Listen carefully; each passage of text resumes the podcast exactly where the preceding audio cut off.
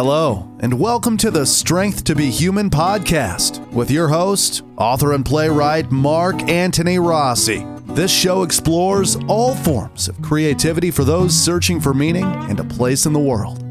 To err is human, but so is to love. Now, without further ado, here's your host.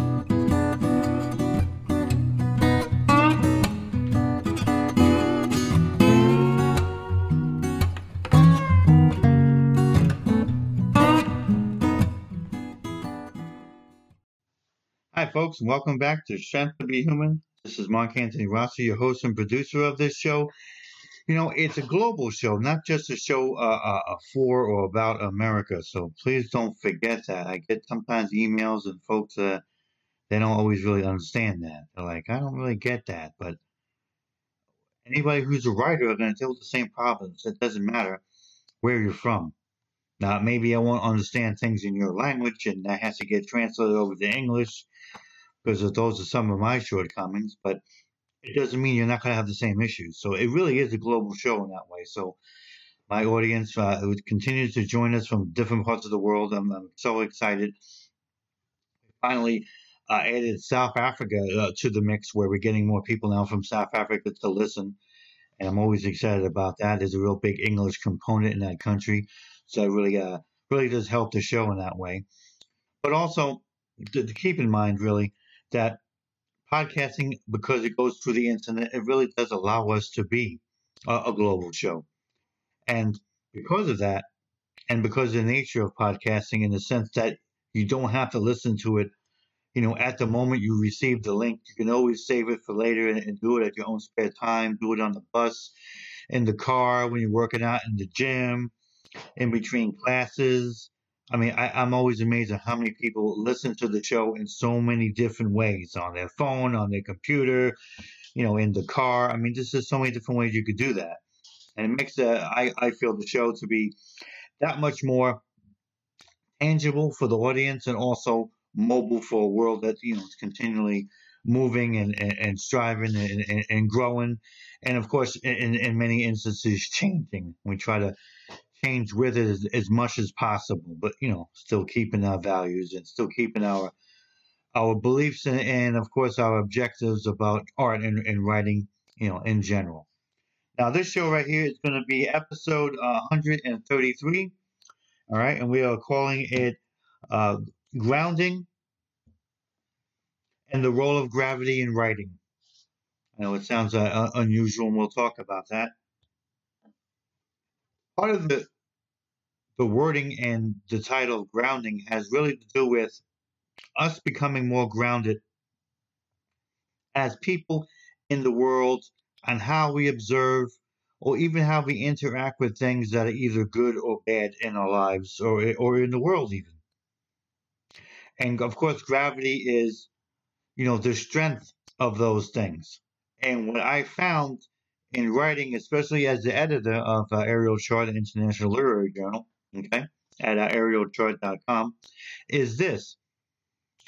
I receive writing that more times than not, when it seems to be focusing on a a deeper topic, or a topic of some dark tone, or some type of a negativity, some kind of trauma, you know, something uh, terrible that has happened, the writer seems to be ultra-focused. It seems to be a writing that doesn't have problems with its flow, that seems to have a, a strong title, where the word usage as well as selections are right on the money. It, everything is, is, is as perfect as it can be from what they're trying to put out, almost like they were reworking it until it got to what they were feeling or what they wanted to convey, which is great. You're like, well, what the heck are you talking about, Mark? That sounds wonderful. Well, it is wonderful.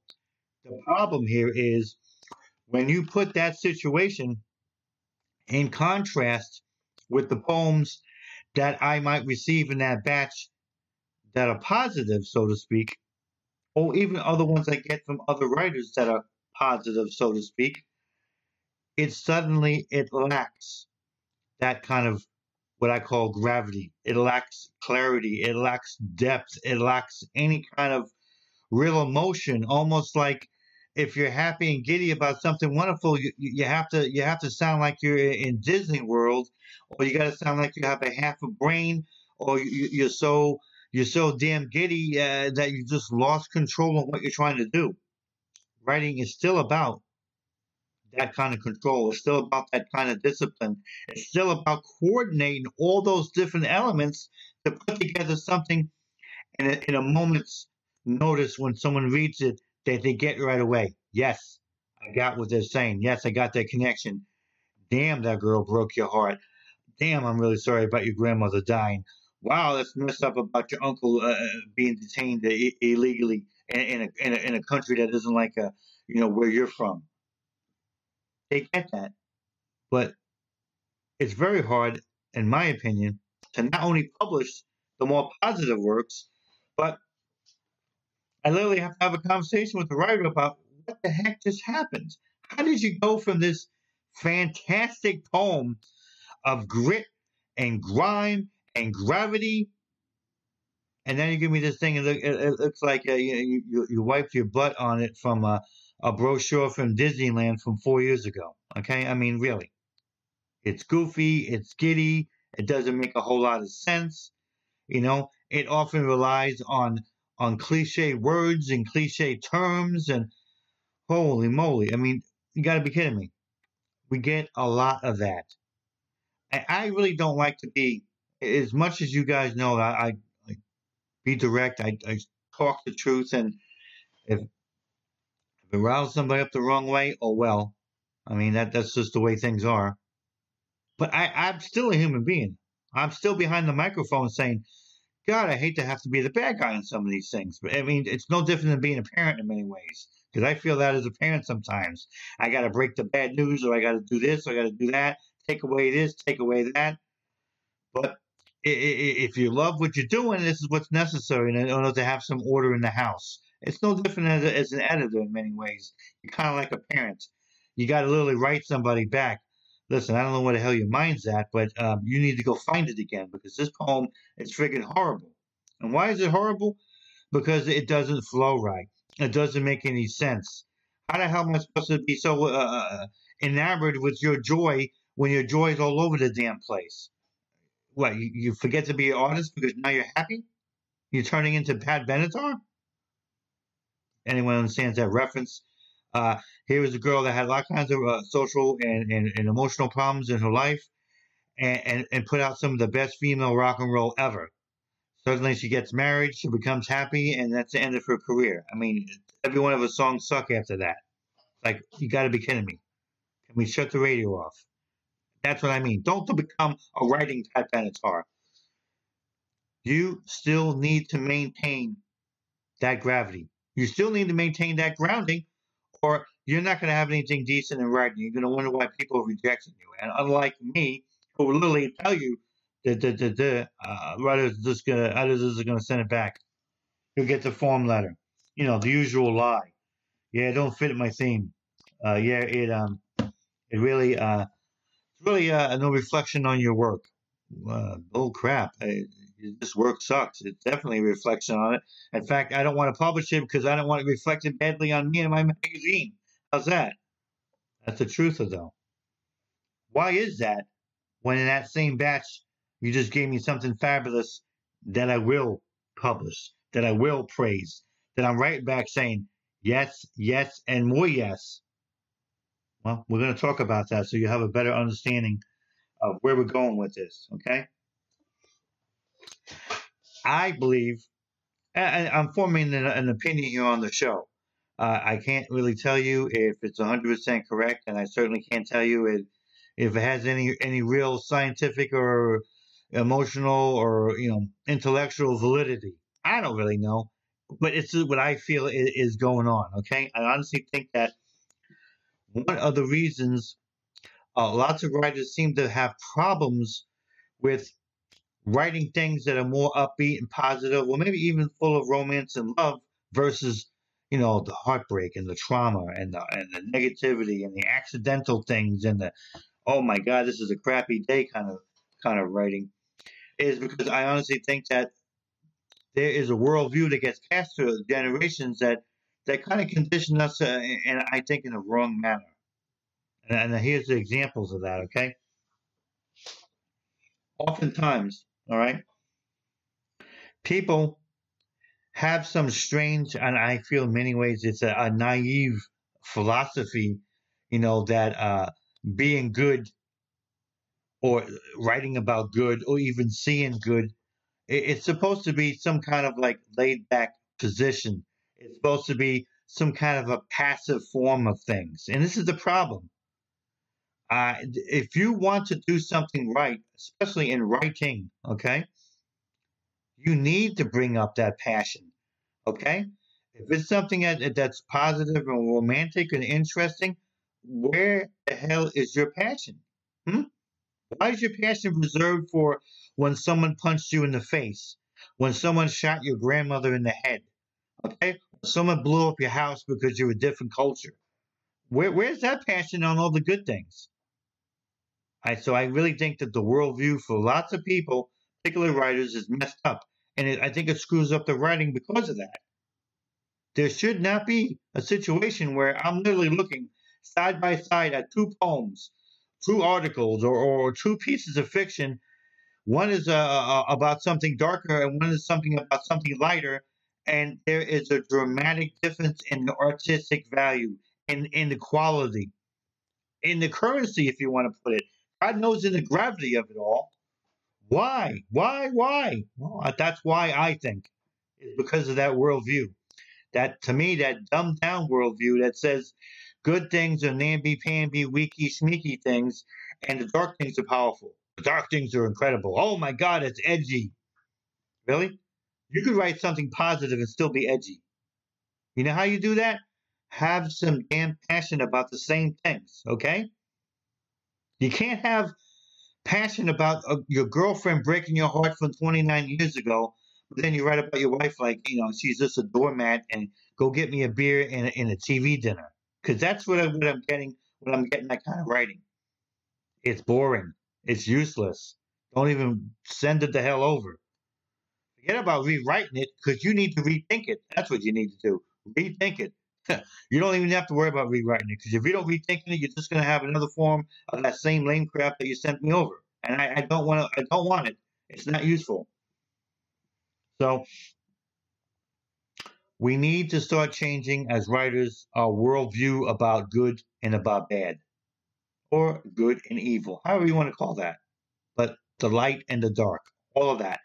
We need to have the same approach because by having the same approach, you're going to get some equal quality. You're going to have some real, I feel, intellectual and, and artistic parity. I shouldn't have to look at two of these pieces and go, oh, wow, what a difference. No, I, I should be able to look at both of them and go, damn, that was some powerful stuff right there. He really took it to that bum about this situation. Or, man, he really loves that wife. Wow, his kid is a blessing in his life. Or, holy moly, this person really has some faith in God. And, and I don't mean that you're writing it in such a religious way that it becomes a piece of propaganda or just another religious rant. But I mean that you could do something artistic and be inspirational, even being theological, and people could say, hey, I don't even believe in God, and wow, that kind of moved me. Because that's good writing. That's what it does. Okay? You'll, you'll wake up the sleeper. You'll, you'll get the atheist to think. Or maybe in some cases you get the religious person to think about, hey, what about how you're actually acting versus what you're talking about? There should not be a difference. You know, there's words for that, and I don't need to bring them on the show. I think you get what I mean. But good writing can do that. Now, I think, and I really see no good reason, and what we're talking about on the show here, on why the darker stuff, okay, seems to have a stronger vision and it's more artistically layered. But then the good lighter stuff, it almost seems like it's one-dimensional, like it's cardboard, like it's one step above Hallmark, you know? Again, like it's just an elevated Disney story. What the hell is this? You put your own talents down when you approach stuff that way. You put the rest of the audience to sleep. That's if an editor even lets it get past their gate. I hope to God they don't. But hey, I'm sure sometimes that happens.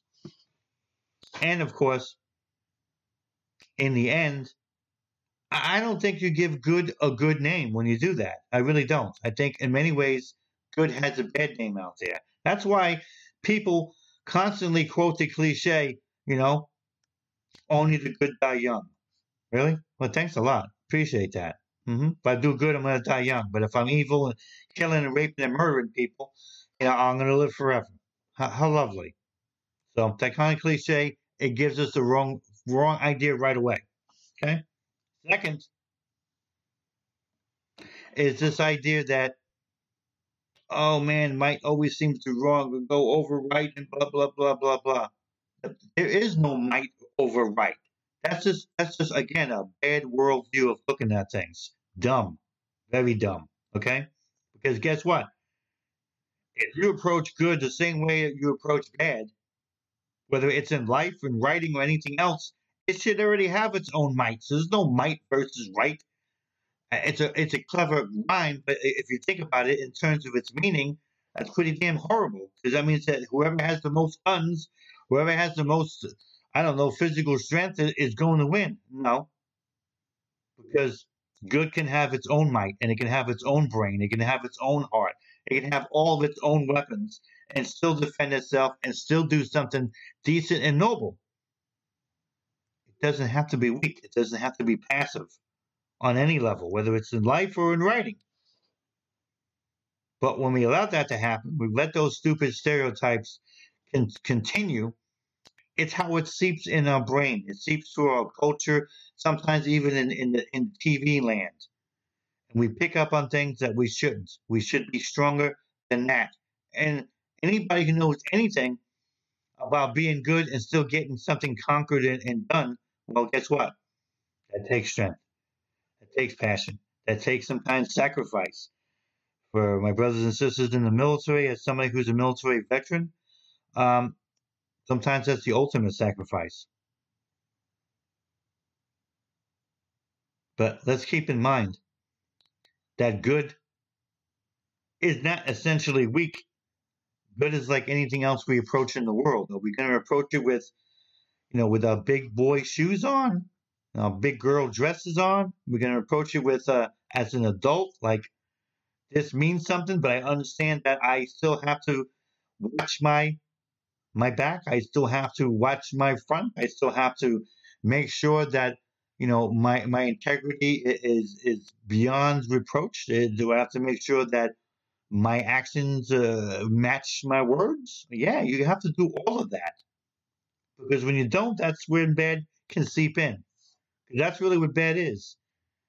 Bad ultimately is something that seeps through the cracks that we allow, from inconsistency, from suddenly losing a love or a, a passion about something, from, from quite frankly, uh, uh, double standards and, and moral laziness and, and, and sometimes just plain hypocrisy. That's where it goes. That's where it lives at. That's where it festers, and that's where it grows into something else. It's the real reason why good is always stronger than evil, always stronger than bad. I don't know how to respond to that. But what we need to keep in mind is just because it is doesn't mean it always turns out to be that way, because it's like anything else. It's how we handle it, how we approach it, how we use it. You know, you can use a knife in a knife fight, but does that really mean you're equal to the other person if you don't know how to use that knife correctly? I mean, you got the first step down, you're evening up the score, so to speak, but in the end, if you're not using it correctly, or if you decide to not use it at all, even though it's in your hand, not really helpful as you're getting stabbed to death. It's really no different. Good is, is its own weapon, and it's also its own defense if it's used properly. And I think that for many writers, it's not. So, and that turns out in the writing. Another another very good sample on something I came across, you know, quite recently. When I'm telling you about these poems that don't match, and I'm just shocked about all of the good versus the dark and all of that, that happens a lot. And the example I gave you on the show. I mean, it happened not, not that long ago. Well, it was a while ago. I get them, but not as, as often. I talk about it a lot. But, you know, now that I'm taking nonfiction, I, I'm getting some of a similar thing where a person will write something in nonfiction, and maybe it's not literary nonfiction, because even though I have a literary journal, I don't require literary nonfiction. Write what you want. But guess what, folks? It can't be boring. It can't be flat. It can't be lifeless. It can't be just an exercise in the perfect arrangements of words and wonderful grammar. You know what that is? That's not writing. That, that's just soulless words on a, on a paper that eventually gets over to me electronically. And then I'm like, can I cure insomnia with this thing? Can I can I fall asleep right now, maybe? I don't know. I'm not sure if I'm staying up or falling asleep with this stuff. Not helpful. So keep that in mind. It's really possible that somebody can write something, nonfiction or otherwise, that appears to be in every aspect well written, but devoid of any personality, lacking any heart, missing the character that you expect to see. Where is the life in this? And without any of those type of elements, and they don't even have to have all of those elements in there. God Almighty, just have one of them at least. It, it, it's flat and it's lifeless, and you read it and go, okay, which is not a good sign. If I got to say okay to something, I'm not going with that. You know why? Because any kind of writing, whether it's literary or otherwise, it should be more than okay. You put some time into it, I would hope. You rewrote it, I God, I expected you to. And it's still, this is this is what it's coming to? No. Our worldview needs to change as writers. Not just about whatever the good and versus bad is, but oftentimes what we're imbuing onto the piece itself. Are we de- delivering something to the audience that not only just tells them something about our life, but maybe it lets them for a moment imagine a piece of it, or feel a piece of it, or just be provoked to think about a piece of it. If we're not doing any of those things, we're not really writers, okay? In, in that instance, we're, we're just somebody that typed up something. Hey, we can all type, okay? But can we all write? And, and do we all want to write? Because you can't sit there and be impressed with it if none of us are. And how will you understand that? How will you learn that? Well, it's not hard to find somebody that will do that. I know we all think that, oh, people around us are just not going to be honest. No, you can tell. If you're looking, you'll tell. If you're listening, you'll tell. And say, hey, maybe I need to fix this. Maybe I need to add that. Maybe I need to change that viewpoint or that angle. Yeah, that's right, you do. Because writing, whether it's literature or writing, whether it's even technical, which requires a bit of a laity at times and even a bit of snappiness to it. So this way the person is not falling asleep when you're talking about a, a you know, an I T matter or, or damn transistor or some kind of relay or some complicated mechanical process. Uh, That's not helpful. It, it can't be that dry because, again, people don't learn from dry. They don't learn from flat. They don't learn from lifeless. They don't learn from soullessness. They get plenty of that stuff already in their life, probably in their damn jobs. So why the hell do you want to commit any time to that? And why would you want to commit any time to producing that? Change the worldview. Stay more grounded in what makes sense to you. Oftentimes, I remind writers, you don't have to think these deep thoughts like, you know, Leonardo da Vinci in order to be creative. Sometimes you just got to remember some basic common sense. I'm reading this thing over here. Does it sound snappy? Does it sound like it has like a bit of my life in it? Does it have some kind of oomph to it, some kind of energy to it? Because if it doesn't, I need to go back and fix that, figure out something what I can do about that. Maybe I have to abandon that thing and go with something else. Maybe I got to start from scratch. Those are the conversations that you need to have. It should not be automatically, which I see too often, and they confess writers, yeah, man, that she broke my heart, and um, man, I wrote the hell out of that thing, and then rewrote a couple more times, and you can see the, the real punch and the real power to it. I'm like, yeah, but why does that happen so easily when someone stabbed you in the heart or stabbed you in the back or run you over with the bus or the golf cart or whatever the hell they were using that day? Why? Why can you retain that clarity, those moments, and that emotional urgency? But when you're writing something about your son being born or your daughter going on her first date or or, or your wife being such a, a loyal companion, you, you sound like you're going to fall asleep. Are, are those things not equally important? Maybe in some ways even more important? I don't know about you guys and, and girls, and um, you can think about that for yourselves, but I would think that the birth of my child would be more important than some, some dopey girl that broke my heart one hundred fifty-seven years ago, you know? I don't know, call me weird, but I would think that would be a lot more, uh, you know, momentous of an occasion. That, that would be a lot more life-altering. That would be a lot more, I think, full of memories, you know? And I think in many ways we mislead ourselves by having a bad worldview. And in some instances, we wind up bringing ourselves to places that we shouldn't be in the first place. I mean, how many people that you know, or maybe even yourself, how many photographs do you have of this of this heartbrokenness, huh?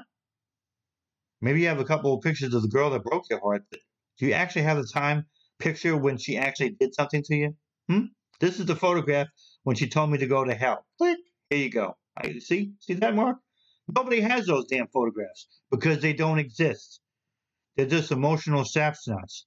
But we got photographs of when them children are born and one hundred billion afterwards as they grow up. We got shots of our wife all over the place. Hmm, yeah. And when we finally graduated from college, some people well, in their fifties and sixties finally get around to getting it done. Happy as it can be. Got a ten million photographs of that, and they should. So we, we need to level not only the artistic playing fields of how we look at the world between good and bad, but we also need to be able to, to bring some more, I think, a, a emotional intelligence to the situation. It's not, I think, emotionally intelligent to be worrying about some of the bad things that happen to you and make them more vital than some of the good things that have happened to you. I mean, unless you're just one of those unfortunate people that had so many bad things happen to you that you just don't have enough good things to really bring it up or measure up or something, then maybe I could be wrong. Remember, I am a person that believes that you manage by the standard. You don't manage by the exception because that doesn't make a whole lot of sense. There's always going to be an exception to something out there, something I say even.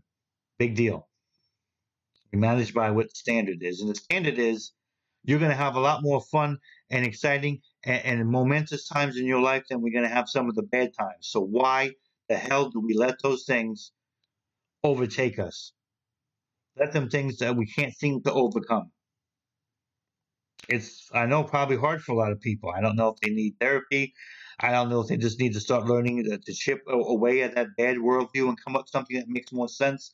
But when you do, your writing is better informed, and it's more powerful, and it has the gravity that's necessary no matter what tone you're taking, whether on Monday I'm going bright and on Tuesday I'm going dark, because you still have that plan, and you still have that, that grit, and you still have all that gravity, and you certainly still have all that emotional strength in it, so that the good, if it's not going to at least outweigh the bad when you're writing, at least it has, it's on the same damn footing. That's what grounding is all about, being on the same footing. We need to keep that in mind. Otherwise, we, we wind up sending stuff out that's not really our best work. It doesn't really truly represent all we can do uh, artistically or, or, or really doesn't reach all the corners of our talent. And in some cases, when you're sending out those pieces to uh, the one editor, they can tell. I wish more editors would talk about this. Even privately, most of them don't talk about this. It's just some like a like a given knee-jerk thing. Eh, it's another one of those syrupy things. I just, I just, I read one line, I throw it in the garbage.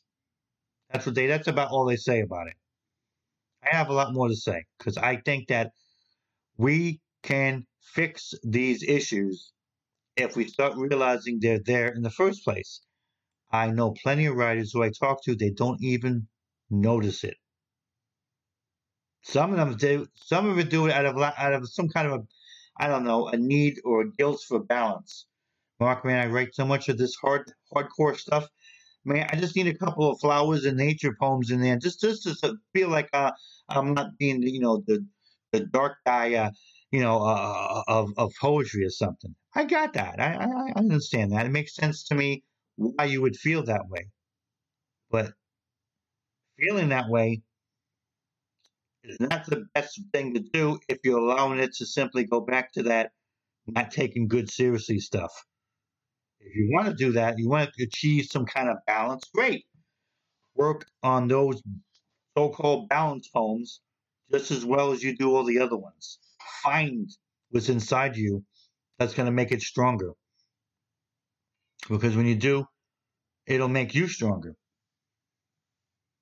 Because I really think that not only do we hurt our writing, I think that we hurt our own humanity when we let some of the dark stuff of our lives, past, present, or whatever, you know, become such a focal point for our writing. And then we let the good stuff just look like junk, sound like junk, sound like we're not even committed to it, sound like it's insincere. Even though those things might still be in your heart, something important, you're not figuring out how to transport them out of there, you know, into into artistic reality, into something that has more than one dimension. I shouldn't have to read your memories uh, uh, of your family and, and literally be yawning. I don't know. Is this the boring family I'm reading here? I mean, what the heck? Hmm? Oh, you're not feeling it because you're just making this stuff up as you go? Or uh, oh, you just don't take it seriously? Because this is what you're saying to the audience if they were to read something like that. I reject that stuff out of hand. I do. And I'll make sure another editor, if not myself, depending on who read it or whatever, will mention this. This falls flat. This doesn't have much life. Why bring this up in the first place if you're not really willing to make it something that is vital and artistic, something that means something? Otherwise, it's just another boring memory from a million families. We've all seen it and heard it already. What would be the point? Your job as a writer, and I say this to poets all the time, is you need to be artistic. You need to try to bring some kind of new spin to it. You need to bring some life to it, of course, but in the end, it can't be sounding like everybody else who did something similar. That's why uh, many times travel writing in general, I don't care what it is, can get very tedious, sometimes even boring. Mainly because I've read so much of it that what new thing are you going to bring to the table? Do you not realize that plenty of people have traveled around the world? You're not the only one. And do you also realize that there's plenty of people who are reading this that you wrote who haven't traveled at all? So after they, the seventeen thousandth episode that you've just put out of where you went and, and what you did, uh, what, why are they not going to be uh, either bored silly, lost and not understanding what the hell's going on, or just feel they could just catch all this on one of those travel shows on, on, on Lifetime or something? You're not helping them. And God knows you're not helping yourself. And we have to tell writers this on, on, on plenty of occasions. It, it's it's when you have to comment and reject on, on the content of something for reasons that people don't always get. I, I get writers that ask me all the time, really, Mark, I don't understand this. You know, I'm like, really, what do you not understand? Huh? You don't understand that you haven't broken out of the stereotype that criticism and rejection is not just about grammar or punctuation, or because we think that you wrote the poem or you wrote the piece bad. Because guess what? I guess in the big picture, you could say, if this piece fell flat and it's not full of life, I don't want to publish it because I don't really feel anything new is happening here. I guess in the big picture, you could say I'm rejecting it because it's bad writing, but I have a different viewpoint of it. And I often express that the writing is awful, very good. I, I found plenty of pieces that were really good that hit the mark technically, but technically don't do it in art. And, and it really doesn't do it in the average person that doesn't always read literature. If you want to get some other people involved in what you're doing, by your wording, by your books, be interested in this kind of stuff, you got to bring something to them that's going to be understandable. That's something that's going to be relatable. Something that's going to help to connect in them. Okay? Throwing in seventeen thousand Latin words and four hundred artistic words and, and three thousand academic words is not helping anybody. They're not impressed. They're a little bit lost. You're kind of pissing them off. This is not the connection that you're going to ever get. Hmm? Other than the connection of, I, I don't really want to watch you read this person's stuff anymore. If they're a regular reader of my uh, journal or Aerial chart, maybe when the next issue comes out, you know, they're going to be like, poof, glad that person isn't there anymore. And maybe six months later when they publish them again, oh, I don't know about that one. I remember last time it didn't work out too well. I think I'll skip them over. Happens all the time. Because I, I try to catch as much as possible, but I only can catch so much. Sometimes you got to take a chance on the writer, and, and then, of course, you know, it might not work out. What are you going to do?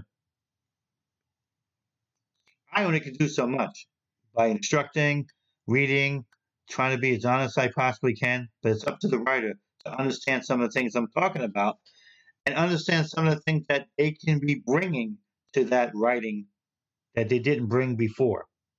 Or for some, like I said, unusual reason, uh, when they have a brutal time, it's a traumatic event, they, they bring in a, a, the kitchen sink and, and three hundred friggin' weapons.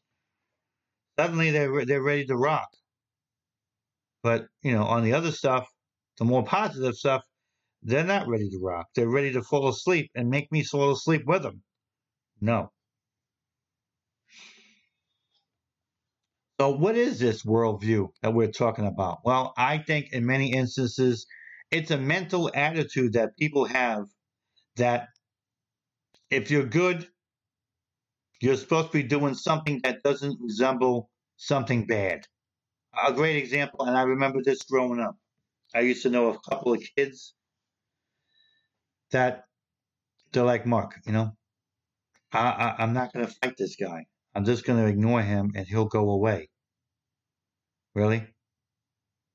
Yeah, okay. Mm-hmm. Those black eyes you got, they're going to go away. But this person isn't going away because you are, in all intents and purposes, to this person, in their eyes, you're weak.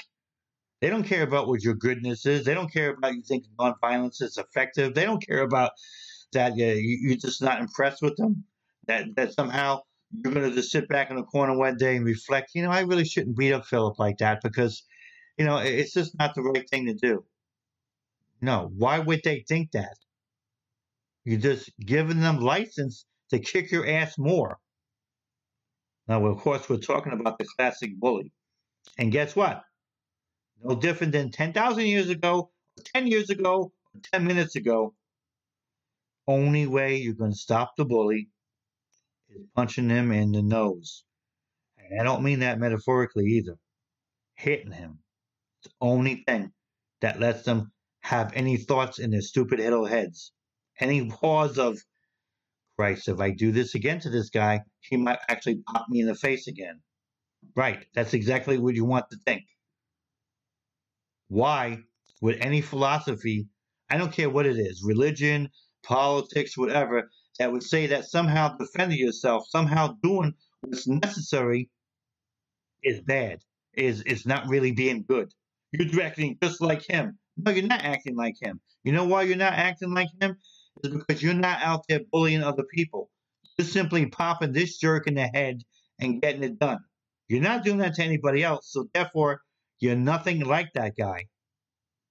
And as long as you stick up for yourself, other people are not going to mess with you either because the message gets out And there you go. You can go on with your life.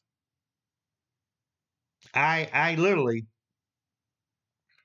and I don't mind mentioning this at all to anyone. I mean, I mentioned it in a book one time, and I'll mention it on the show.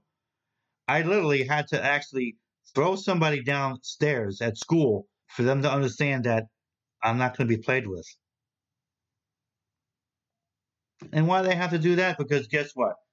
When you're good and you care about yourself and you don't want to be harmed by other people who want to be idiotic, you can't you can't rely on some John Wayne philosophy. Well, we'll just whoever we'll have a fair fight in the schoolyard later, and that should take care of everything. Well, no, it won't take care of everything if the guy is your age and he's like a foot and a half taller than you are and weighs like one hundred pounds more. Okay? All right? So all the self-defense classes and all the other crap that you could possibly have short of a gun is not going to do it. Once that guy grabs you, that's going to be that. Because he already has twenty thousand advantages over you. So when somebody has that many advantages over you, there isn't no such thing as a fair fight. You got to figure out another way to get this done. That's what I did. I sat down with my father and I'm like, I, I hate to have to go about this way. He's like, well, what other way are you going to do that then? What are you, you going to demonstrate to him when you have this so-called fair fight and he beats your ass? You think people are going to have some respect? He's certainly not. He's going to be looking for another performance of beating your ass. And you're not going to improve. Because you can't improve over somebody that has so many of those type of advantages. You got to come up with something else. Yep, throwing them down a flight of stairs, that worked out real well for me. Dude looked like he was in terror. From some guy, he was like some big, big, he looked like he was in terror. Especially when I went down to him and said, next time it's going to be your neck that's going to get broken, not just your friggin' leg. And that was that. Nobody bothered me. He never bothered me. Eventually, they, the parents transferred him out of school. And, and I didn't waste any time like they do today, denying this and running away from that and all that other crap. No. The guy was messing with me. I threw him down the stairs. End of story. What are you going to do? You're not going to do anything to me. And they didn't, of course. It might have been a different day and time. Who knows what the kind of crap policies they have, but I don't care. I make sure my children do the same thing, and they have done the same thing to great effect for their own selves, where they don't have to worry about billion problems, because that's how you handle those situations. And they say, as writers, we have a lot of bullies to contend with ourselves, and most of our bullies, they're not out there in the world shouting us about, you know, art is dumb, art is weak, art, if it doesn't make any money, it's, it's just useless. Those are not the really bullies that we're really dealing with, because those are just morons. You can actually ignore those people, and nothing's going to happen to you. The bullies we have to deal with is the bullies that are inside of us, the ones that are telling us, you know, don't be strong. Don't be confrontational. Don't be so-called rude. Don't be impolite. Well, guess what? Sometimes you have to be all those things and still be good, because the only way you can tackle things in yourself and in life, or even in your writing, is to understand what the truth is and, and get it out there. And that, that's just the way it is. You, you can't go around denying things forever. And we wonder why writers have writer's block. And we wonder why writers are dealing with all these issues of depression. Well, if you're not living who you're supposed to be living, and you're just saying depression is hurting me all the time, well, what are you trying to do about that? And I don't mean just some drug or just some therapy class. What are you doing about that yourself? What are you trying to do that's going to help strengthen you and reinforce you so that you can tackle the own things that you're dealing with? The bully inside sometimes can be your worst enemy, more than anything else on the outside world.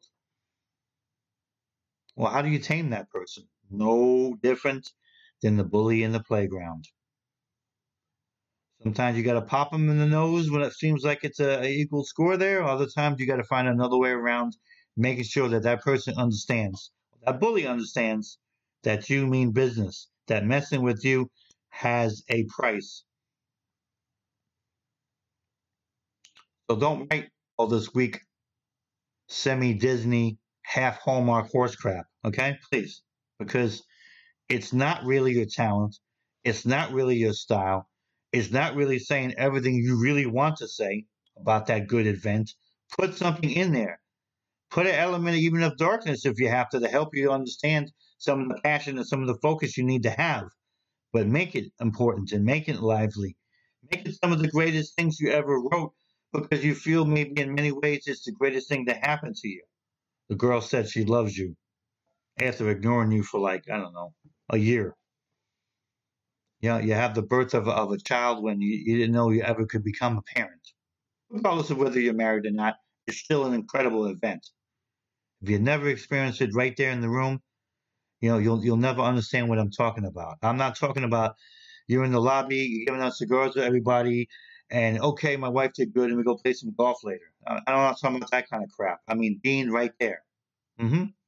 Watching her get cut open. Watching things come out all over the place that they don't want to show on T V. But in real life, it's rough, but it's also beautiful, because this is when new life is coming, and you're like, I helped create that. And then after ten minutes of holding the baby, you're like, oh my God, I don't know what the hell to do next. It's a lot of learning. Not a, a lot of books out there for it, really. But guess what? You catch on quick. When you're trying to be honest with yourself, you become better as being honest with that that thing you just brought into the world. You know, that that that beautiful bundle. You're like, wow, I got to be honest with this thing. I got to be honest with myself. It helps you. So find those things that you might want to write about in the positive light, especially if you think it brings some balance to some of the other stuff you, you're writing. And find something that's that's useful and, and unique in there, not only in yourself, but also in the writing. You could bring that out. It, it would make, not only makes a lot of sense to do this, but also, just like I've mentioned before about my philosophy, um, I still believe that when you make a connection inside and when you start defeating some of those things that are holding you back, you know, you become that much more powerful of a writer, and you start slowly transforming who you are as a person. Writing, the best writing, can literally help improve the human condition. Whether that's a big global thing or not, I don't know. Okay, but I do know on an individual basis, yes. And maybe that's how the world gets better, one person at a time. Maybe that's how the world gets cleaner, one street at a time. Maybe that's how the world gets peaceful, stopping one war at a time. Maybe we can't look at the wall in such a grand manner because it's so overwhelming. Maybe we can't look at our own personal problems in the same way. Oh, I got like ten problems. I can't handle it. Maybe we have to just do one at a time. Knock them on off and, and just putting everything into that one thing until we can get that under control.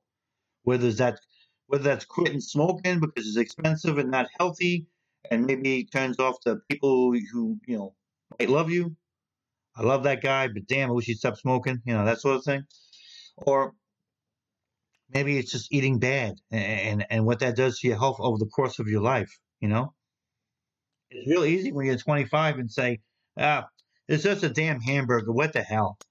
You know, when you're fifty-five, it's not just a hamburger anymore. That could be like tomorrow's heart attack, okay? I'm not even trying to make a joke. It's it's true. You don't know what you've built in the in your arteries. You don't know what you've done over a lifetime. And if you've done too much of it, you know, it's it's time to stop. So this is the things I'm talking about. Some of those changes, they affect your brain. They affect your mood. They affect your spirit. And all of those things, they affect how you approach writing. And they affect the quality of writing that you're putting out there. You can't teach me anything if you're not figuring out what you're about in the first place. That's why I get sometimes this writing that it just falls flat, because it's by the numbers, you know, like like one of those painting sets from the art from the art, you know, store, you know. Yeah, I'm on I'm on number thirty-eight right now. It says use a combination of brown and gold. I'm sure commercially they call that art because it's trying to sell something to you, but is it art? No, it's not. Because art doesn't have that kind of a formula. Art isn't that damn predictable. You can't allow that to happen. It has to be something new that you discovered. It has to be something you're planning on. Yeah, I'm going to bring this to the table. Boom, and let's go do this and keep working on it. That's how you make good to be just as powerful as bad out there. That's how you make your, your writing, giving it a sense of, of equality and, and, and parity and equal passion. Because guess what? That means that you have equal commitment. That good is just not some lame thing that you just don't really believe in. Because when you say that, it means that you believe in the bad thing. You believe the bad is going to win. You believe the bad is stronger. You believe the bully inside of you, it's always going to be in charge. Uh, now, only if you let it. So stop letting it, okay?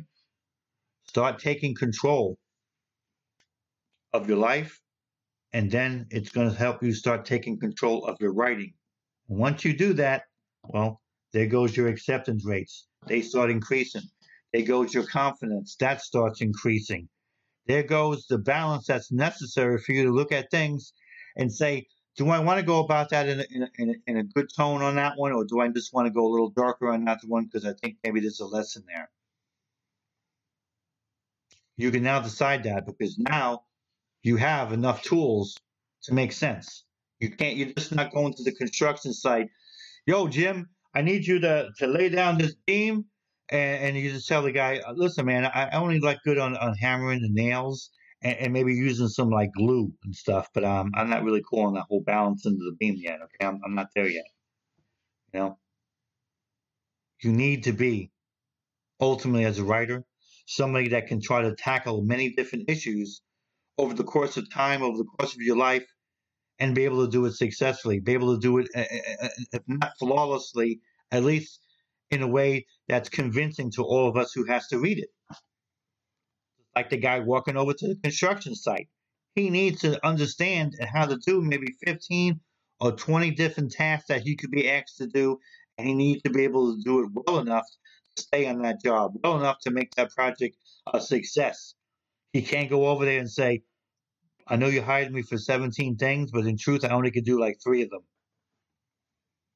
I don't know, maybe you get a, a generous, decent supervisor that says, okay, man, I'll let you do those three every day. I want you to try and learn something else new. So maybe in a couple months, you could be completely well-rounded. I don't know if they have people like that in the world anymore. And I'm not trying to be cynical. I'm just saying that we often in a world that's so quick to judge and so quick to be impatient and so quick to say you need to know everything right now that sometimes people don't give you that kind of time. So in many ways, you can't come to the table until you're prepared. You can't go to the work site until you know everything you need to know, because sometimes they're just not going to give you that chance. Whether you want to call that fair or not, whether you want to call that right or not, hell, if you want to call that compassionate or not, you, you could be right on all of that. But nevertheless, that is life. And it's one of the reasons why it's not always fair, because people don't always look at it that way. You know, I need to be a loving person now, not just, you know, when I get home. Some people are like that. You'd be surprised at how people off of work are entirely different human beings than at work. At work, they seem like they're practically ruthless and heartless and maybe even sometimes brainless. And then you see these people in a social setting and you're like, is that the same damn person? Holy crap, I like that person. Who the hell is that other person at the job? People do this all the time. And they, they tell me too, well, Mark, I have to be something different at work versus, I'm like, maybe you think you have to, but it's always a philosophy that I deeply disagree with. I don't understand why I'm supposed to be different in my personal life as I am as my writing life or in my, or my work life. I don't have the same values? Hmm? Hey, uh, listen, I'm going to hit you with a value over here, and then later on I'm going to go back and do some different value over there. Really? That doesn't, to me, that doesn't sound like any kind of consistency. It doesn't even sound like a whole person. It just sounds like acting. It sounds like Hollywood. What the hell is that supposed to be useful? And you wonder why there's so much dishonesty out there and so much fakeness. And unfortunately, some of that's creeped into the into the art, into the writing world. I've had people literally give me a disclaimer on a poem. You know, Mark, I'm not normally thinking this way or, or acting this way. It's just for the poem's sake. And it's some crap about abusing an animal or some weird sexual thing. You know, I had some psycho, um, literally a psycho, uh, that I, I had to ban from the magazine because he's literally sending me poems about him having sexual fantasies about children and even drawing stuff that seems to be having sex with them. Oh, it's just, you know, me being edgy. Yeah, okay. You might want to call that edgy, but um, lots of other people call that something else. Something illegal. Yeah. Mm-hmm.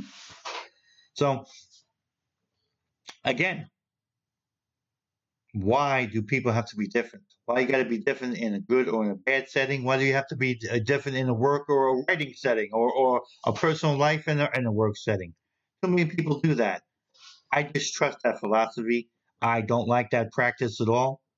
And I really don't like to be around people that like that, especially if I know one or the other, because it's like, not only it's confusing, it, it, it to me, it brings up questions. I'm hanging with somebody, let's say, and I have to say to myself, well, who is the real person? Hmm? Oh, they have more than one personality? Okay, sure. I'm not making fun of anybody, but I think that ultimately, if we have a set of values or things that we actually believe in, it's going to be consistently across the board wherever we go. And I think that's one of the problems that we have in the world, in the culture of, of even where I'm from, America, that it, it, it winds up translating into writing. And you can see all these, what I, what I call, the, you know, sort of like the schizophrenic reactions, you know? This is looking good over here. This doesn't do over there. It's because we don't seem to have much commitment to these things. It's like we're situational in everything. But there's a point where you can't do that. I don't want to be that kind of person. And thankfully, I haven't been that kind of person. It doesn't win me billions of friends. Okay, fine. But in the end, my son can visit me at work, maybe even observe me, and always notice, like they've noticed before, Dad. That's kind of the, sort of the thing that you talked about with me, or how you. I'm like, yeah, because that's who I am. I don't know why I'm supposed to be different here and different at home. I'm not sure why I'm supposed to have the same values as the editor, writer, and and these things don't make any difference anywhere else. It makes no sense. I think that kind of bad view of the world hurts our writing, and I really think it, it, in many instances, you know, it damages, you know, the art that we're trying to produce out there. I find the best people, they tend to be consistent across the board. I'm not telling you now that consistency in itself is some wonderful, noble, you know, thing, because in art sometimes we have to be inconsistent on certain things in order to get certain things done. I got that, and that's not a problem. I, I live with that, and I understand that, and I even endorse that, okay? But some of the core values you are as a person and as a human being, it makes no sense to me. Yeah, Mark, I got to be, like, really, like, deceptive and really super political in my office. But, um, you know, normally after that, I, I just come home, and I, I love Jesus, and I talk good things about the people in the, in the world. You do not see how those things are incompatible?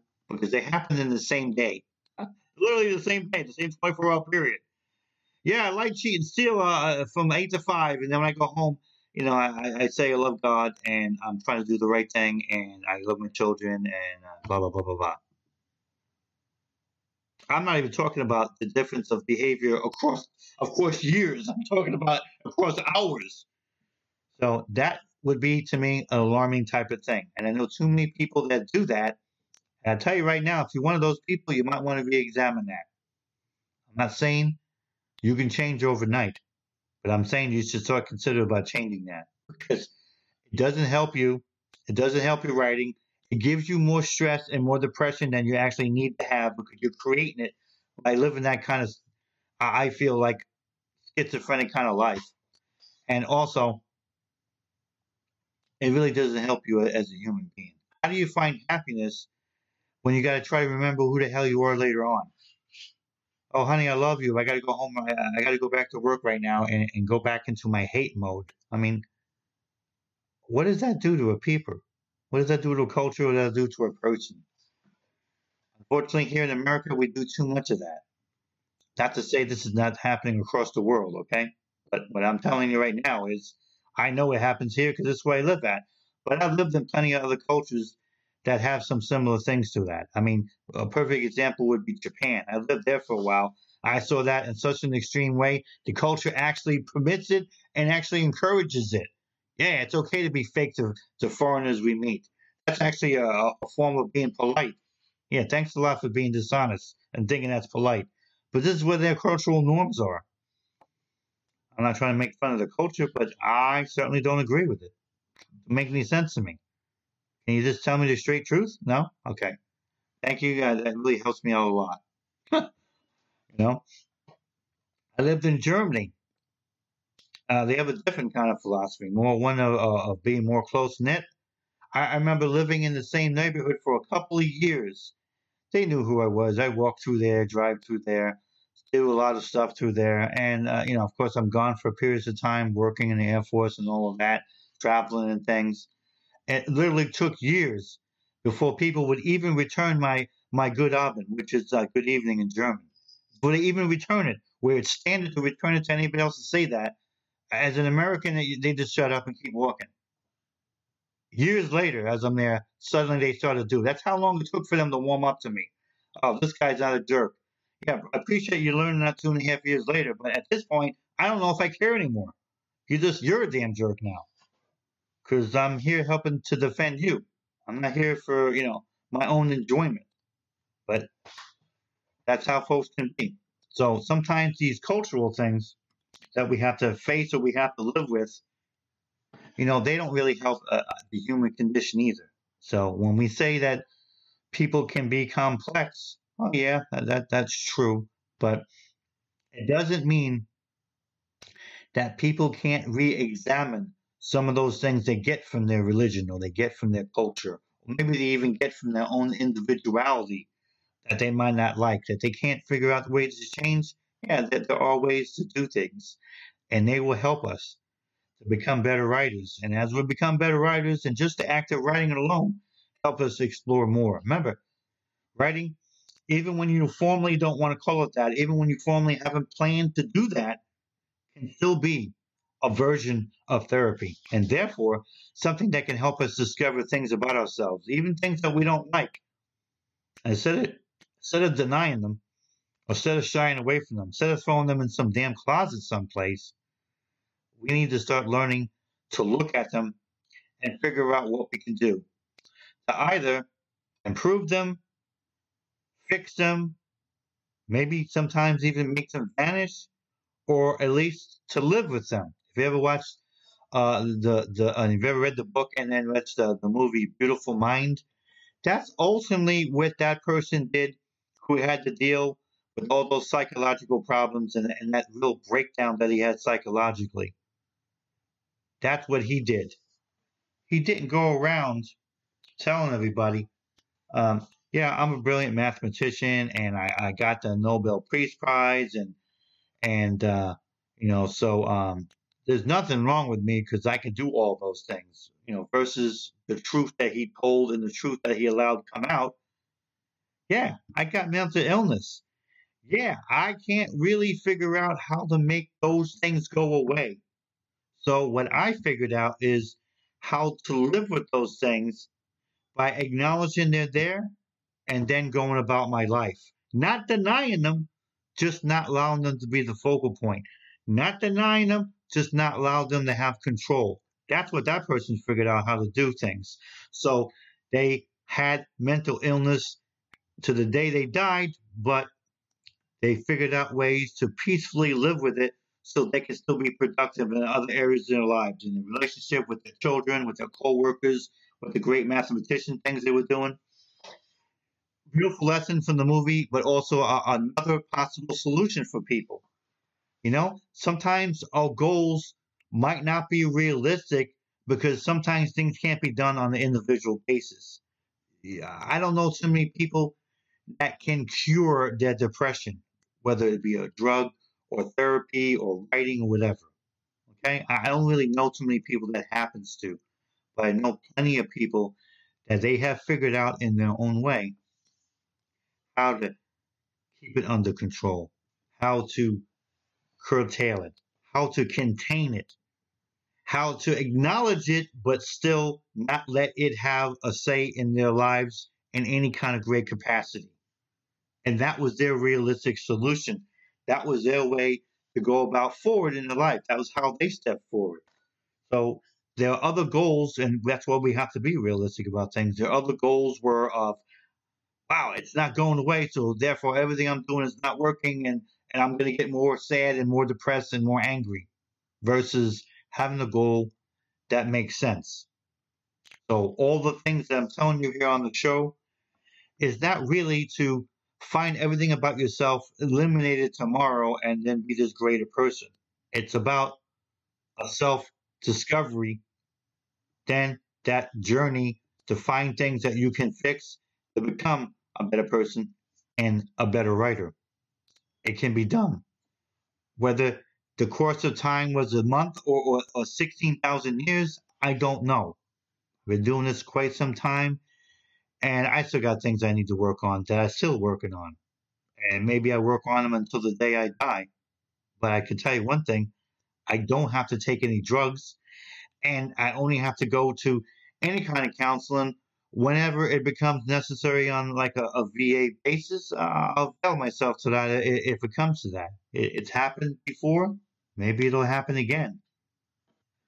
But the writing and the things that I've learned and the things that I've acknowledged, well, they made me better, and they made me a better writer, and made me more prolific, and definitely made me somebody that's more sensitive to what other people are going through. And that's why I try to add that element into the show as much as possible. I, I, I was laughing with somebody one time on, on one of those mailbag sessions, which we're going to have again soon, that um, I don't want to repeat an episode and just do another depression episode if I can't bring anything new to it. But ironically, I don't know, over over one hundred thirty episodes, I probably mentioned that subject twenty times at least. So even though I had one full episode on depression, I still mentioned it in certain elements. I still kind of slip it in there because I know a lot of people deal with it.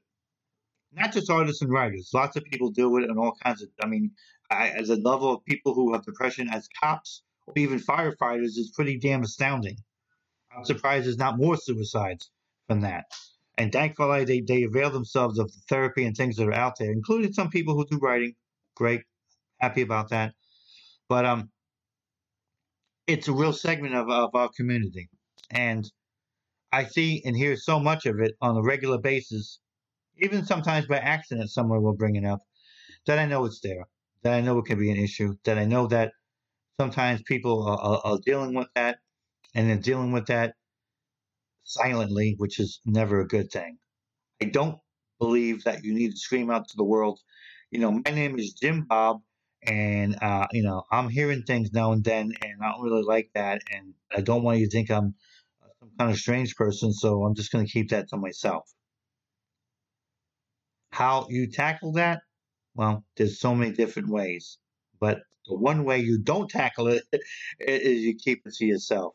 You got to find someone you can trust. You got to find something you can do to help put that, if not to rest, to help you redirect you so you can get on to the reality that is out there and the people that do like and love you and want to work with you. So let's try to keep that in mind on all the things that we're talking about on the show about grounding and, and gravity and, and writing. Okay? Don't allow the dark stuff to be just so strong that anything else you write that's on the lighter side, it pales in comparison. Look at that carefully. Go back to your, some of your other writings and you see that. Figure out ways maybe you, you can try to like adjust that. Find out what you're feeling about that. Maybe you feel something different, or maybe you can improve on that. I'm not saying, nor am I implying on this show you're supposed to not ever do that again. Just write dark, dreary stuff until you die. I'm not wanting anyone to do that. You got to have some balance. You really do in your life and in your writing. But you got to bring the same commitment to it. It can't just be, you know, I'm just going to relax on this one and then the other one I'll go deep on. No. Go deep on everything. There's nothing wrong with that. You'll get the best results that way. I honestly think you'll improve yourself in your writing and you're going to get more people who are going to want to be able to bring your stuff on board versus Ugh. You know, I, um, as a publisher, I do some ebooks for, uh, you know, some, some folks, you know, in my, uh, my small company. I, I had somebody that proposed a project where they wanted to talk about, you know, uh, the nature of beauty and all the different aspects of beauty. You know, and the first thing that came to my mind as somebody that knows that this could go bad really fast was, okay, I just hope to God that's not going to be one of those, you know, I'm going to fall asleep type things, because uh, I'm now reading an entire book of that, not just a couple of poems, you know. And of course, I was uh, amazed and, and, and shocked and, and totally surprised that the person took it seriously, brought, you know, their A game to the table, and made beauty a relevant subject again, made it something that we could take seriously and that we could look at and go, yeah, that's right. And I wish more people would do that in, in all the things they do in writing, because that's a perfect example of that.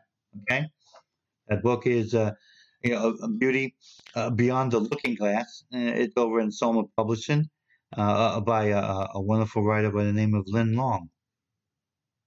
Every poem in there is about beauty. Every poem is different than the other poem. It mentions beauty a lot and all the different aspects of beauty. And there's not a word in there that's boring or corny or full of hallmarkiness or Lifetime Channel stuff or cute Chinese, you know, fortune cookie phrases, and none of that garbage is in there, okay?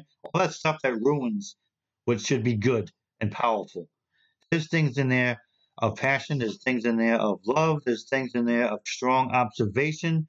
There's things in there that makes you feel bad about, damn, I should be considering beauty more often rather than being a damn jerk. I read the book sometimes that said, wow, I'm a jerk on some of these things. I need to get better myself. That's what good writing is.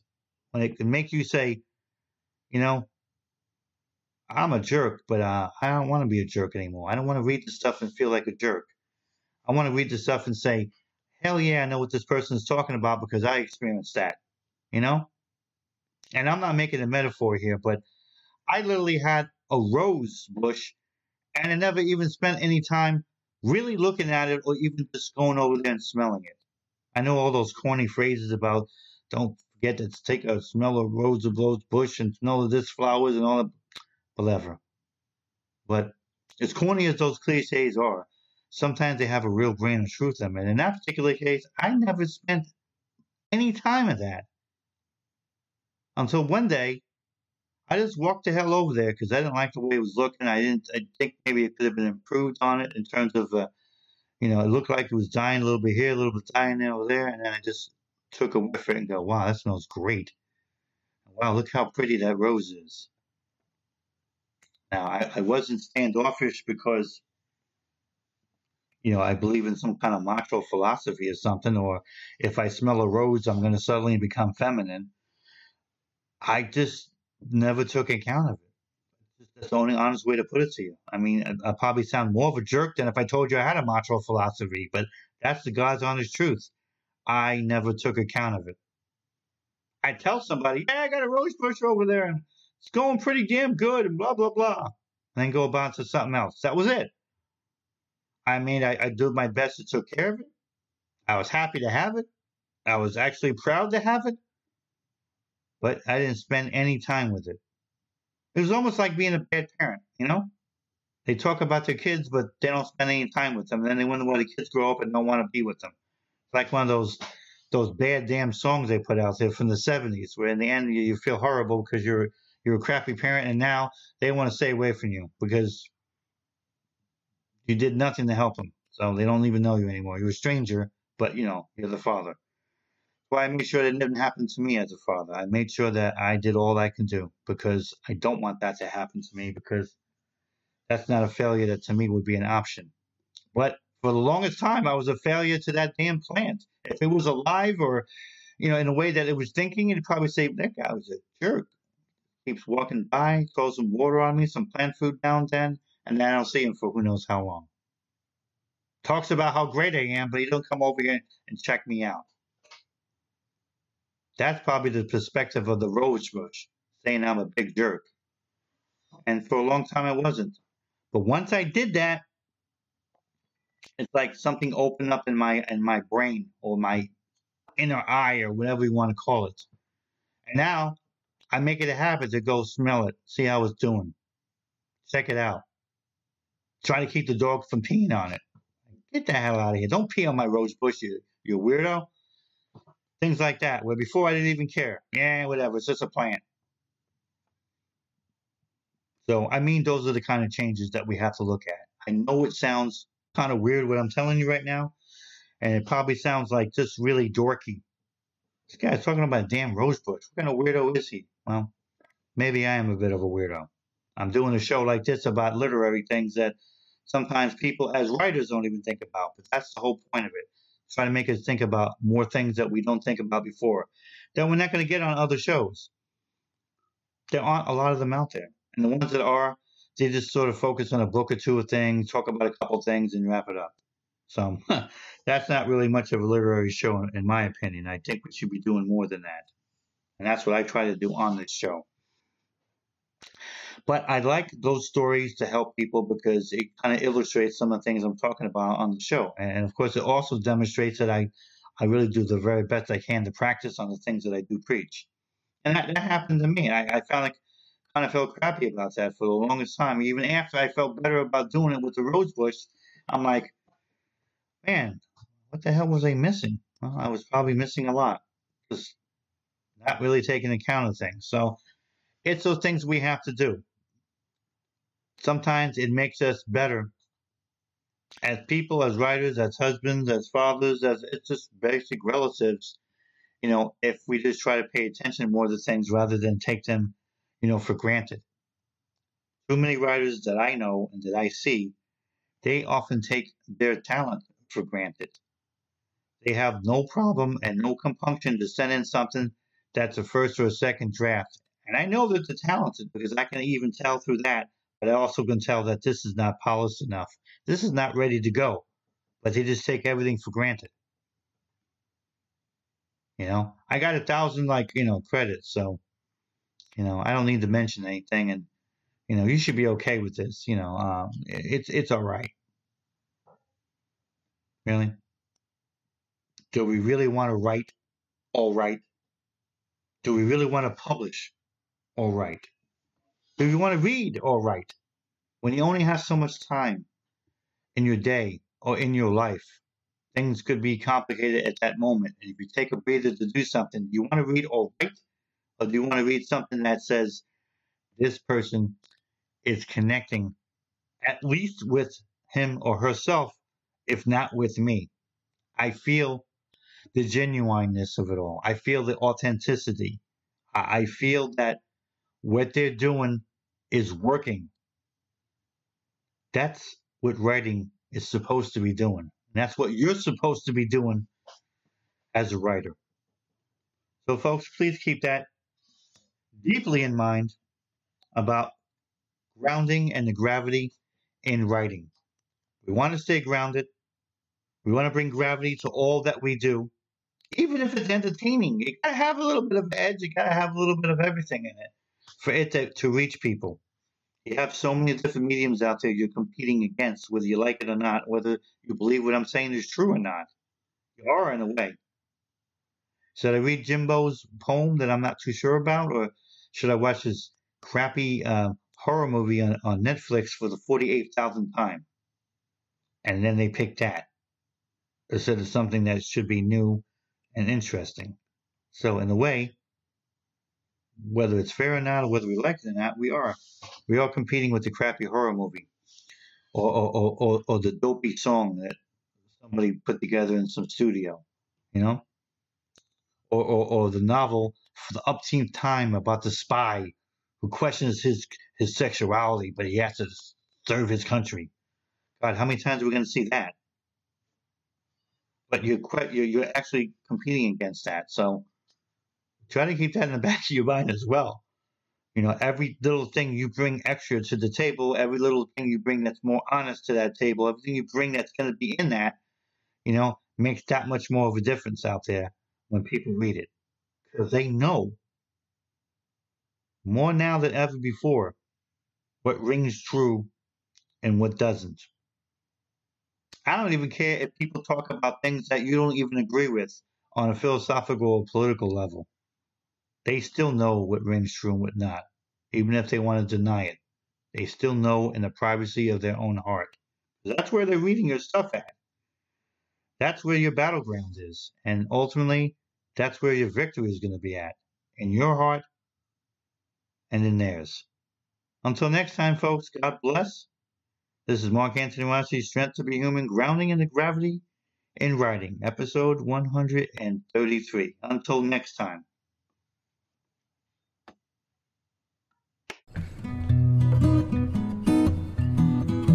Thank you for listening. Follow the show and support our efforts by purchasing an ebook at Soma Publishing, w w w dot soma publishing dot com.